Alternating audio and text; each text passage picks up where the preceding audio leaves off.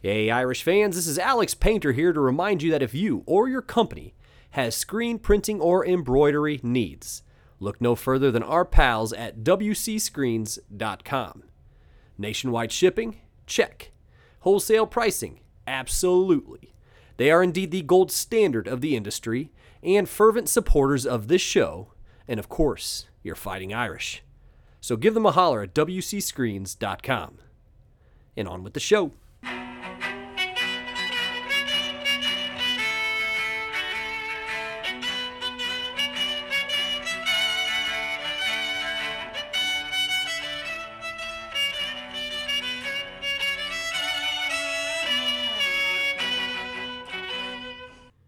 Has become something of a tradition around here, Onward to Victory is excited to present the fifth part of the Notre Dame in the Civil War series.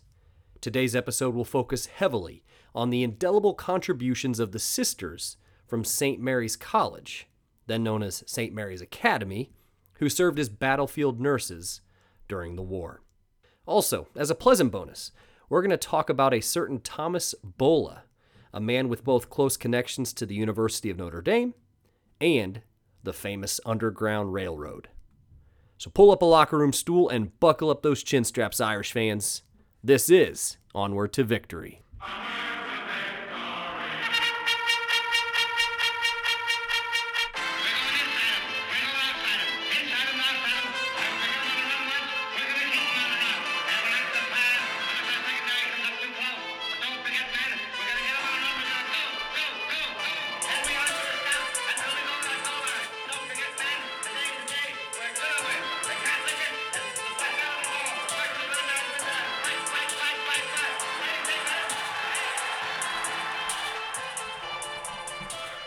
Hello, Irish fans, and welcome to Onward to Victory, a Notre Dame football podcast. My name is Alex Painter, and this is episode number 76 of the most exhaustive, accessible source of Notre Dame football history since 2019. As I sit here and record this episode, it is February 2023, and I hope everyone is enjoying their off season to the best of their ability. Uh, a bit of a shameless plug the show's last offering about the legacy of former Irish quarterback Ian Book might tide you over for just a little bit. Not only was it a fun episode to kind of pull together, but it was really quite a pleasure to dig into the history of the quarterbacks of Notre Dame. And uh, I may have incidentally made a strong case that Ian may be the best of all Irish quarterbacks. And since my head wasn't carried off on a pike, I assume perhaps some of you may either agree or at least entertain the notion. Either way, it was fun, informative, so please go give it a listen. And while you're going back into the show archives, there is no better time to like, subscribe, or do whatever it is that you have to do to make sure that you are receiving all of the show's latest offerings and you're alerted when they drop. So, as I mentioned in the episode lead, a show tradition continues with a fifth installment of the Notre Dame in the Civil War series. If you're a bit new around here, or if this is your first Notre Dame in the Civil War episode, then please, by all means, check out any of the following episodes after this. So from 2020, we had episode 14, which was part one, about Notre Dame student turned soldier Frank Baldwin, who rose to the rank of a commissioned officer before sadly being killed in action at the Battle of Stones River in 1863. Episode 15 was about the famous Father Corby and the Irish Brigade. Corby, who would later become Notre Dame's president, is forever immortalized on both the Gettysburg battlefield and Notre Dame campus with a statue known as Fair Catch Corby. Perhaps you're familiar with it. Of course you are. And then the following episode, episode number 16, was about Union General William Tecumseh Sherman's relationship with the university, including sending a child to the school and delivering a commencement address shortly after the war ended in 1865. Part 4 or episode 38 was released in 2021, about two years ago actually, and it was about the Pinkerton family, who, around this time, there was no family more associated with spying and daring espionage missions than the Pinkertons. And who would have thought they actually had a very close tie to the University of Notre Dame? So, given the show's mission, we intersect quite frequently with the American Civil War. So, alas, here we are with part five of the Notre Dame in the Civil War series. I also thought this afforded us a really nice opportunity to talk about St. Mary's College. And also, I have to give the assist on this one to listener Chris Kozicki. His daughter is actually a nursing student at St. Mary's now and kind of tipped me off to it late last year that this might be a good episode idea. And as a bit of a tag along to the St. Mary's story, uh, we're going to also focus a bit on a gentleman named Thomas Bulla, who had this really close connections to both Notre Dame and the famous Underground Railroad. I'll also share why I have a particularly personal affinity for Mr. Bulla as well. But let's start with St. Mary's College, or as it was known then, St. Mary's Academy. First, right out of the chute, many may not realize that St. Mary's is almost as old as Notre Dame itself. And for some of you who may be at home or in the car saying, What is St. Mary's?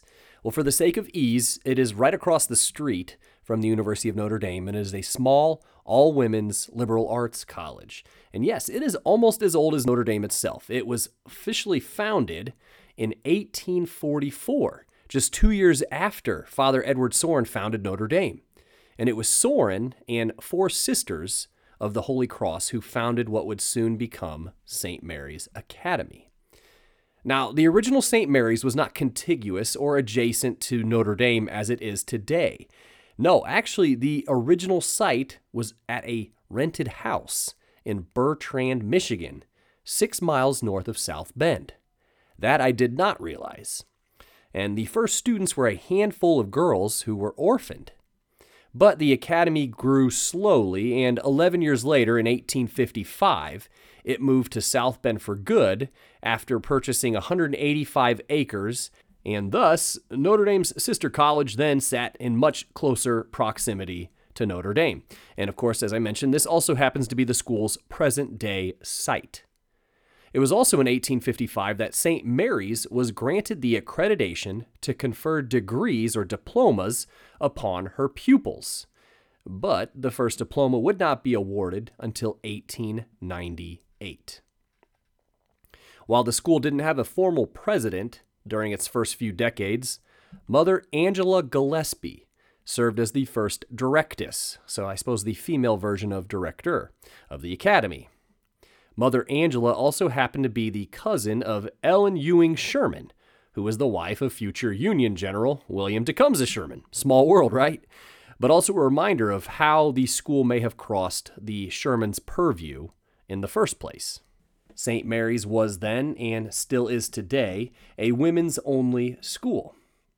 During the 1850s and 1860s, most, if not all, of the instructors at the academy were nuns.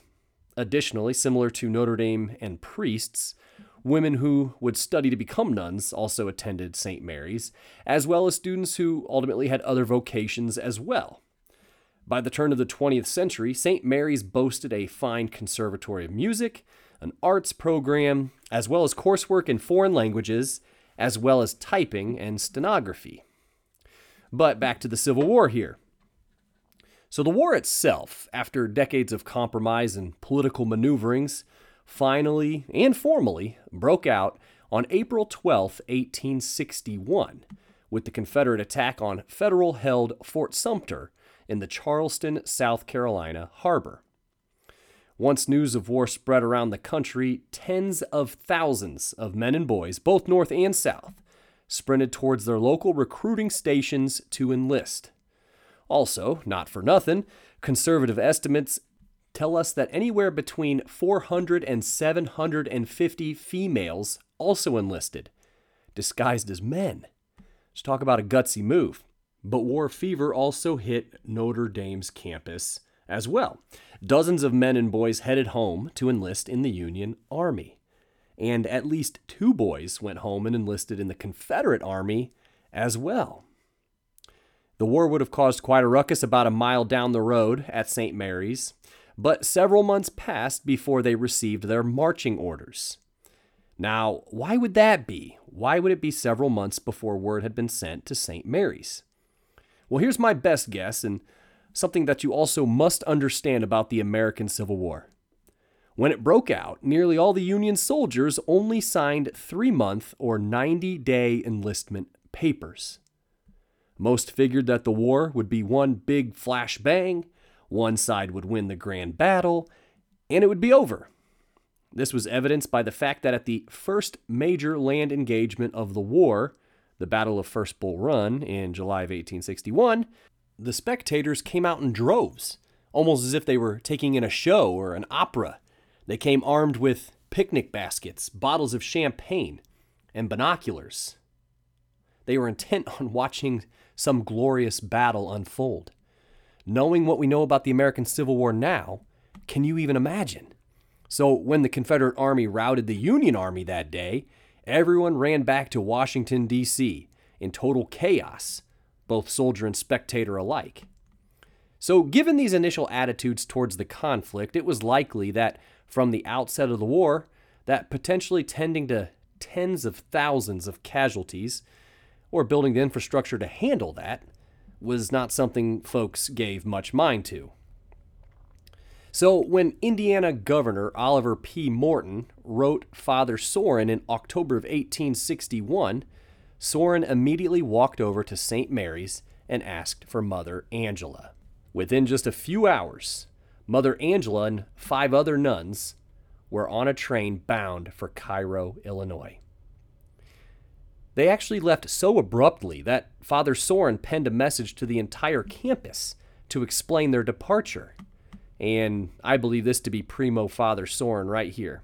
In the message, Father Sorin shared that Governor Morton had asked for 12 sisters to, quote, attend the sick, wounded, and dying soldiers, wherever there is a pain to soothe, a pang to relieve, a bleeding heart or limb to treat and dress.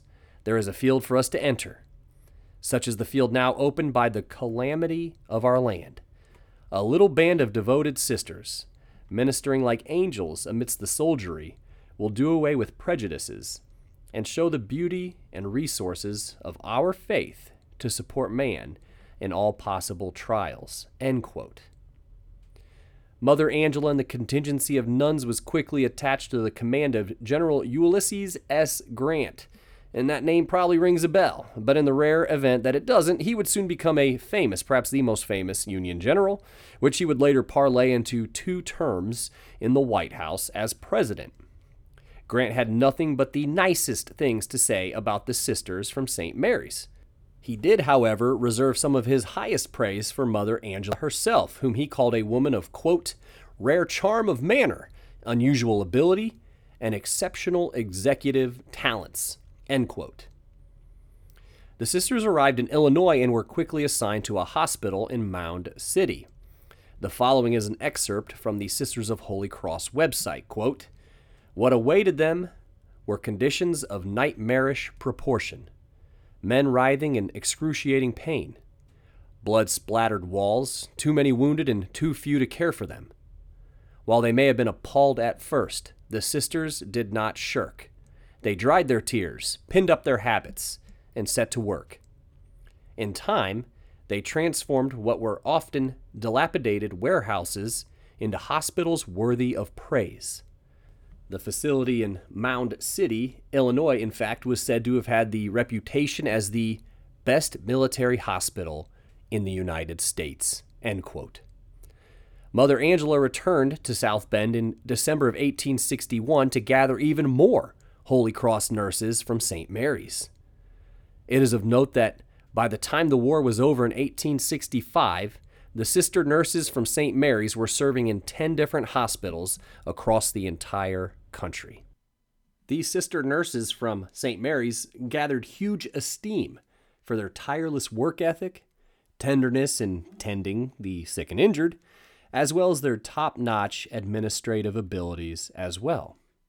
They seem to just kind of innately understand the complexities of running a successful and efficient field hospital. This would, of course, be an incredibly stressful and even traumatic work environment, particularly after a major battle. And they had to earn it the hard way, too. The nuns were routinely mistreated by the male field doctors, but their steadfastness to the work and devotion to the mission gained them much admiration. But it wasn't only the field doctors either. Dorothea Dix, who was the superintendent of the nursing corps for the entire Union Army, didn't trust the sisters as far as she could throw them. Rightfully so, Dorothea is remembered fondly as not only the superintendent of the Army nurses, but also as an early advocate for mental health, the reform of mental health facilities, and an advocate for better treatment of the patients using the facilities. As progressive as she was for her time, she was politically aligned with the nativist, who had a major distrust of Catholics and immigrants. In fact, Dix didn't hire any Catholic sisters to work for her, and she encouraged her circle to do the same. And I don't bring this up to disparage Dorothea Dix. Uh, though a major progressive figure for an era in many respects, she was still very much a person of her time I raise this to drive home the idea that these women had to combat prejudice to succeed in their pursuit of army nursing during this time. And succeed they did. Susan Wallace, the wife of Union General Lew Wallace, who would later gain worldwide acclaim as the author of the classic Ben Hur in 1880, wrote the following to her mother in December of 1861 quote, Mother Angela of St. Mary's Academy has come with 30 nurses a flock of white doves, to nurse in hospitals where the stillness is like the silence of death. When laywomen get tired, they go home. But the Sisters of the Holy Cross live among the patients without thought of avoiding contagion by flight. End quote. So, based on the timing of this quote, we know that Mother Angela initially went to Illinois with five nurses in October, came home to South Bend, and then returned with at least 25 more. The Sisters of Holy Cross from St. Mary's weren't destined to be a footnote in history either. When the Federal Navy captured the Confederate steamer, the Red Rover, in 1862, they decided to turn it into the very first floating hospital and medical facility. The Holy Cross sister nurses immediately volunteered to staff the ship. According to Naval Department historian E. Kent Loomis, when they climbed aboard the ship on Christmas Eve of 1862, quote, they may truly be said to be the pioneers or forerunners of the United States Navy Corps, as they were the first female nurses carried on board a United States Navy hospital ship. End quote. In short, I think these women are truly incredible. And how can we all, I suppose, not feel that particular way? But I have to give props to the book that I found a lot of this information in. And every time I do one of these episodes, I always make sure I give it some praise. But the book is called Notre Dame in the Civil War Marching Onward to Victory. It was written in 2010 by James M. Schmidt, which, again, by the way, I can't recommend enough if you enjoy these episodes. Uh, pick up a copy if you'd like. They're available pretty much at all online booksellers. And Frankly, I'd love to meet uh, James one of these days as well. But anyway, this passage summed it up well, and I found it in Schmidt's book. But he was able to locate it in A Story of 50 Years from the Annals of the Congregation of the Sisters of Holy Cross, 1855 to 1905. Long title, but essentially that is the College of uh, St. Mary's 50th anniversary publication from way back in 1905. Quote, seemingly lost in the Holy Cross's sisters' tale of four years of tender ministrations to the sick and dying is the story of a strong woman who led the original band after the first call in October 1861 Mother Angela. The lack of a personal account belies her tireless activity. She might be found scrubbing floors or assisting in surgery, but even behind the scenes, Mother Angela was exercising her considerable influence and executive abilities by placing trusted subordinates in charge of other hospitals and writing friends, strangers, officers, and politicians for supplies. Perhaps, though, it was her example of confidence and humility that did the most good. There are some people who can inspire others to do what, ordinarily speaking, is impossible. Mother Angela was one of those, one sister wrote. Her faith and courage never recognized limitations. Hence the nature, the magnitude of her achievements and those of her sisters. End quote. Whew, that was good. So the next time you're driving down Indiana State Road 933 and you spot St. Mary's College, which sits directly adjacent to Holy Cross College, and of course, again, right across the street from the Notre Dame campus, remember the impact on the war effort by Mother Angela Gillespie and the rest of the St. Mary's sister nurses.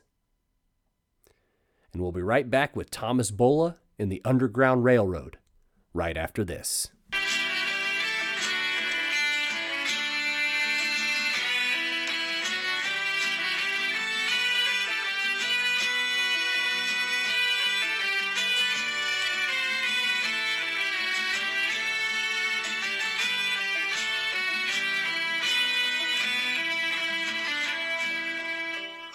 All right, let's rock and roll and start us with a question here. You ever park in the bowl lot during football games or concerts at Notre Dame? Well, that's the namesake of none other than the family of the man we are going to discuss, that of a certain Thomas Bulla, Bulla being B U L L A. And this one actually hits home for me here, as our hero Thomas Bulla was born in Dayton, Ohio in 1804 before his family made the quick jaunt to Richmond, Indiana shortly thereafter. Uh, I live in Richmond and have for the past 15 years or so. But the Bullas heading to Richmond makes actually a ton of sense. They were Quakers, and they were taking part in the Great Quaker Migration around this time, during which hundreds of Quaker families made their way to Richmond or a variety of other East Central Indiana locations uh, I can speak from firsthand experience that Quakerism still has a pretty strong hold on Richmond, and this included the founding of a small college in the city and my alma mater, Earlham College, home of the, you guessed it, Quakers. Anyway, Thomas's father, William, married into the Hoover family, who still has roots in Richmond to this day. The Hoovers are widely regarded as among the first settlers of the area. This was back in the early 1800s, so they're actually some of the first settlers in Indiana, the entire state. So the Bullas, as well as the Hoovers, are also Quaker again and staunch abolitionist. So those are the folks who wanted to abolish slavery. But while in Richmond, Thomas trained himself as a teacher in one of those infamous one room schoolhouses but as a teacher, he had a lasting influence on his students. One such pupil was a youngin named George Washington Julian, who would later serve six terms as a United States congressman and a fierce opponent to the institution of slavery. It is while Bulla is in Richmond that he first begins to take an active part in helping the runaway enslaved escape. So in 1823, Thomas's father William was actually pinched for helping an enslaved man named George Shelton escape. And he didn't just help him escape, he actually also pummeled the guy who was trying to catch George as he, quote, caught the catcher by the back of the neck and threw him across the room, end quote.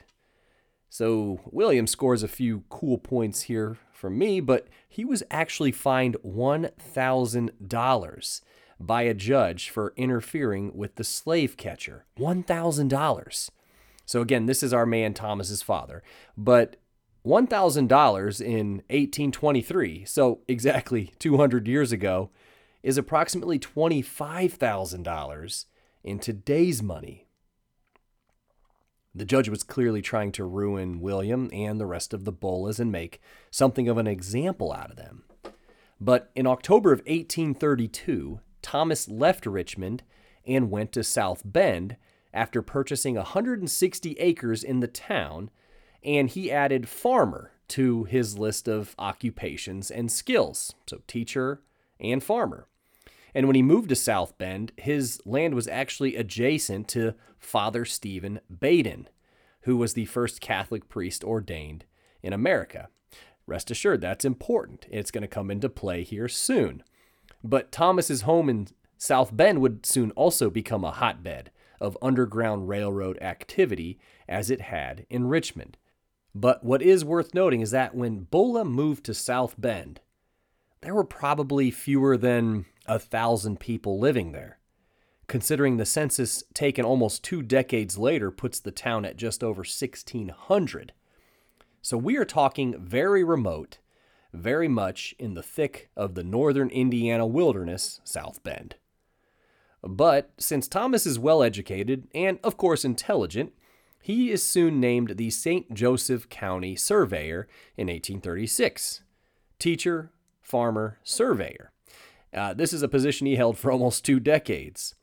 According to Notre Dame professor of law Sean O'Brien, in an article called The Station Master from a 2017 issue of Notre Dame Magazine, which, by the way, if any of this keenly interests you, I would certainly recommend that you read O'Brien's article. But he wrote, quote, Many of the early surveys in the county bear Bulla's name. Major developers and landowners hired Bulla to draw their holdings. End quote. So when Father Badin's land was offered to a young, upstart French priest in the early 1840s named Father Edward Sorin to start a Catholic school on, well, soon Bulla had new neighbors, which would soon become the University of Notre Dame. And Bulla soon became good friends with Sorin, and they were always kindly towards one another. Though Quakerism and the Disciples of Christ, which Bulla had later converted, and Catholicism certainly have their theological differences, or at least I imagine they do. I'm not as well versed in the Disciples of Christ, but the two men respected each other, and they respected each other's deep seated morals and principles.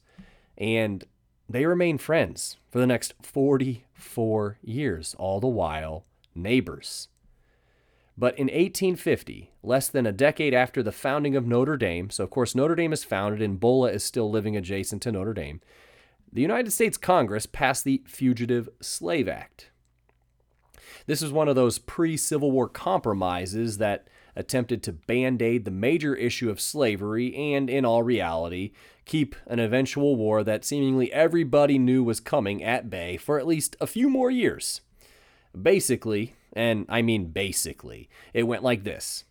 It required that all escaped slaves, upon capture, even if it was in states where the institution of slavery was outlawed, so basically the North, uh, they must be returned to the slaver, and that officials and citizens of free states that didn't cooperate would be punished. Everyone had to cooperate. As Professor O'Brien shares in his article, quote, personal liberty laws, the uneven application of a previous Fugitive Slave Act and Supreme Court decisions led to the even more draconian Fugitive Slave Act of 1850. This version imposed jail time and doubled the penalties on people like Bulla and required citizens to aid in the capture of fugitive slaves. End quote. What a piece of legislation that was.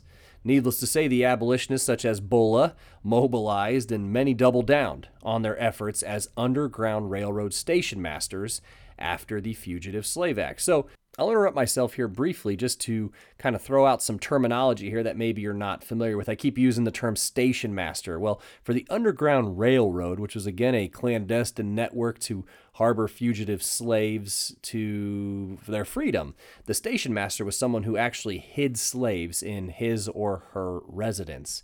But tracks were referred to as kind of the route of the Underground Railroad. Stations or depots were hiding places conductors were the guides on the Underground Railroad. So, like, say, uh, Harriet Tubman type. Uh, agents were sympathizers who helped the enslaved connect to the railroad. So, people who kind of put you in touch with the right people to get you into the network. So, that's some of the parlance, if you will, surrounding the Underground Railroad. But no doubt Bulla was an active participant in harboring the escaped enslaved and shuffling them to the next stop. And, you know, I'd like to think that, given the proximity to his beloved campus, that Father Sorin at this time must have had at least an inkling of some of this illicit activity that was going on. And given that Bulla was never caught, we can probably deduce that he may have gotten some help from his Irish neighbors. Or, at the very least, their lips were sealed in complicity. So the Civil War ended in 1865, and slavery was abolished for good. And Bulla remained the closest neighbors with Sorin and Notre Dame. O'Brien describes the nature of the family's relationship with the university as cordial and more than casual. He points to old issues of the Scholastic, which is, of course, the student newspaper, to kind of reinforce this. There's one where uh, has a story that Bulla helped the students pull a nearly three foot fish out of the St. Joseph's Lake. Bulla also sent his two sons to Notre Dame as students. His son Milton graduated in 1865, and his other son Thomas, Thomas Jr., I suppose, graduated in 1867. And back in episode 63, we discussed the Great Fire of April 23, 1879, on campus, which torched the then main building, which then, of course, allowed for the university to build the current main building with the famous Golden Dome atop. But the Bullas actually opened their home to the campus community during this incredibly difficult time. Professor O'Brien also sleuthed that, quote, university records indicate financial ties between Bulla and Notre Dame. Perhaps the Bullas sold crops to the university to feed its growing student population. Or even Mrs. Bulla's woven linen shirts, made from flax grown on their property, kept the students clothed. Thomas Bulla died on December 1st, 1886. The school paper reported in their December 4th issue that, quote, the deceased had for 30 or more years, up to the year 1865, followed the occupation of a farmer near Notre Dame and educated his sons at the university, Milton and Thomas, of course. He was well known and respected as a good man and citizen, and his demise is mourned by a large circle of friends. So you may be asking yourself, where is Bulla's farmhouse today? This is again where Professor O'Brien comes in with a major assist. And I'll give you a hint it's actually not at the building that is today called the Bulla Farmhouse, which, of course, as you may guess, resides near the Bulla lot, where again some of you may park on football Saturdays, but rather it's approximately at the modern day sites of Flanner and Grace Halls. Though the original farmhouse has long been demolished, it is of note that the site itself is only about a four minute walk to the north from the Hesburgh Library and about a six minute walk to the east from the main building and the Basilica of the Sacred Heart. So when I say they were neighbors, they really were neighbors. And I think it's really interesting to again harken back to the fact that it is little doubt that perhaps some on Notre Dame's campus understood and knew what was going on at the Bulla farmhouse, which was, of course, Notre Dame's own hotbed of abolitionist activity and stop on the Underground Railroad. And I'll be right back with show wrap.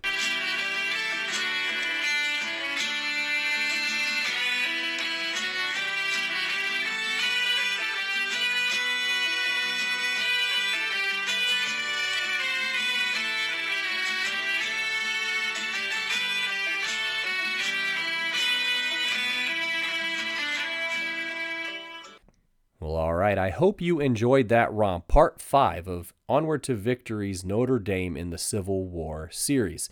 I don't even know what part six is going to bring, but I know it's going to be just as much fun as it was here today. So uh, that was great. I, it afforded me the opportunity to learn a lot about Notre Dame's sister college in St. Mary's. Perhaps a lot of us drive past it and, of course, are aware of its existence, but don't really have much of a sense of its history. So was glad to at least peel back a couple layers on that, particularly as it pertains to their involvement in the American Civil War, but also I got to tell you, I first stepped foot on Notre Dame's campus in 2013 on a work trip when I was 26 years old, and I was able to return a ton over the years because I work took me to South Bend, and now, of course, I'm able to take my kids to football games and just on little vacations to South Bend. But I guess the point in me saying that is I have uh, been blessed with the opportunity and the opportunities over the, especially the last decade, to visit visit that campus a whole lot and I know it really well. And so it's really awesome to be able to now the next time I go up there, I know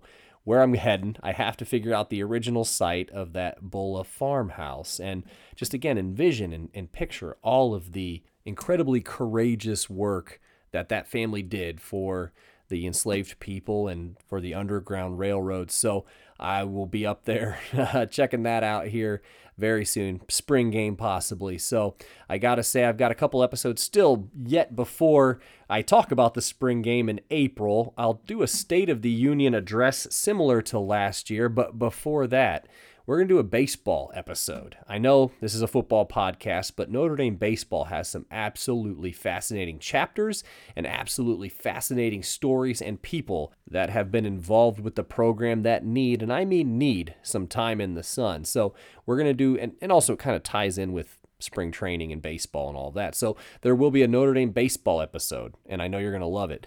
And then also, I was at the Clemson game this past year with my wife, and we had just the time of our lives. And I know there's a lot in the audience who may not live in the Midwest or who maybe haven't had an opportunity to go to a football game at Notre Dame Stadium. So I'm putting together a firsthand account of our time that weekend for the Clemson game and hopefully we can all kind of relive, other than just like a great football game, uh, a chance for those who maybe haven't had an opportunity to experience game day at Notre Dame. I would just really like to kind of maybe convey some of those feelings and some of those memories. And I don't know, I just thought it might make a cool episode. I hope you're going to enjoy it. So, uh, so that's coming as well. So that's also my cue to say, hey, if you haven't liked and subscribed to the podcast, make sure you have done that to make sure you are alerted to all of the newest offerings. And really happy that you were able to hopefully uh, enjoy this episode here today. And this episode, like all episodes, is brought to you by the show's consensus All Americans, those who support the effort here with their monetary donations. And they include Michael Finan of Rutherford, New Jersey, Brad Glazier of Williamsburg, Indiana, Will Fuller of Warren, Ohio, Dr. Jeremy Scarlett of Whitefish Bay, Wisconsin, and Andy Nickel of South Bend, Indiana. I am eternally grateful for every last one of you, your support, both past, present, and future, whatever it may be. Uh, and I am serious. The show wouldn't be able to continue without these folks' generous support. And also a very special thank you to WCScreens.com, our banner sponsor for yet another year here in 2023, as well as Joseph Rakish, who wrote the song Knute Rockne, which serves as our theme song. So thank you very much. Give it a spin. It's pretty much available wherever you listen to your music. And with that, I am going to sign off here on episode number 76 the fifth part of the Notre Dame in the Civil War series. This has been Onward to Victory, a Notre Dame football podcast. And in kindness, I am your host, Alex Painter. And as always, go Irish.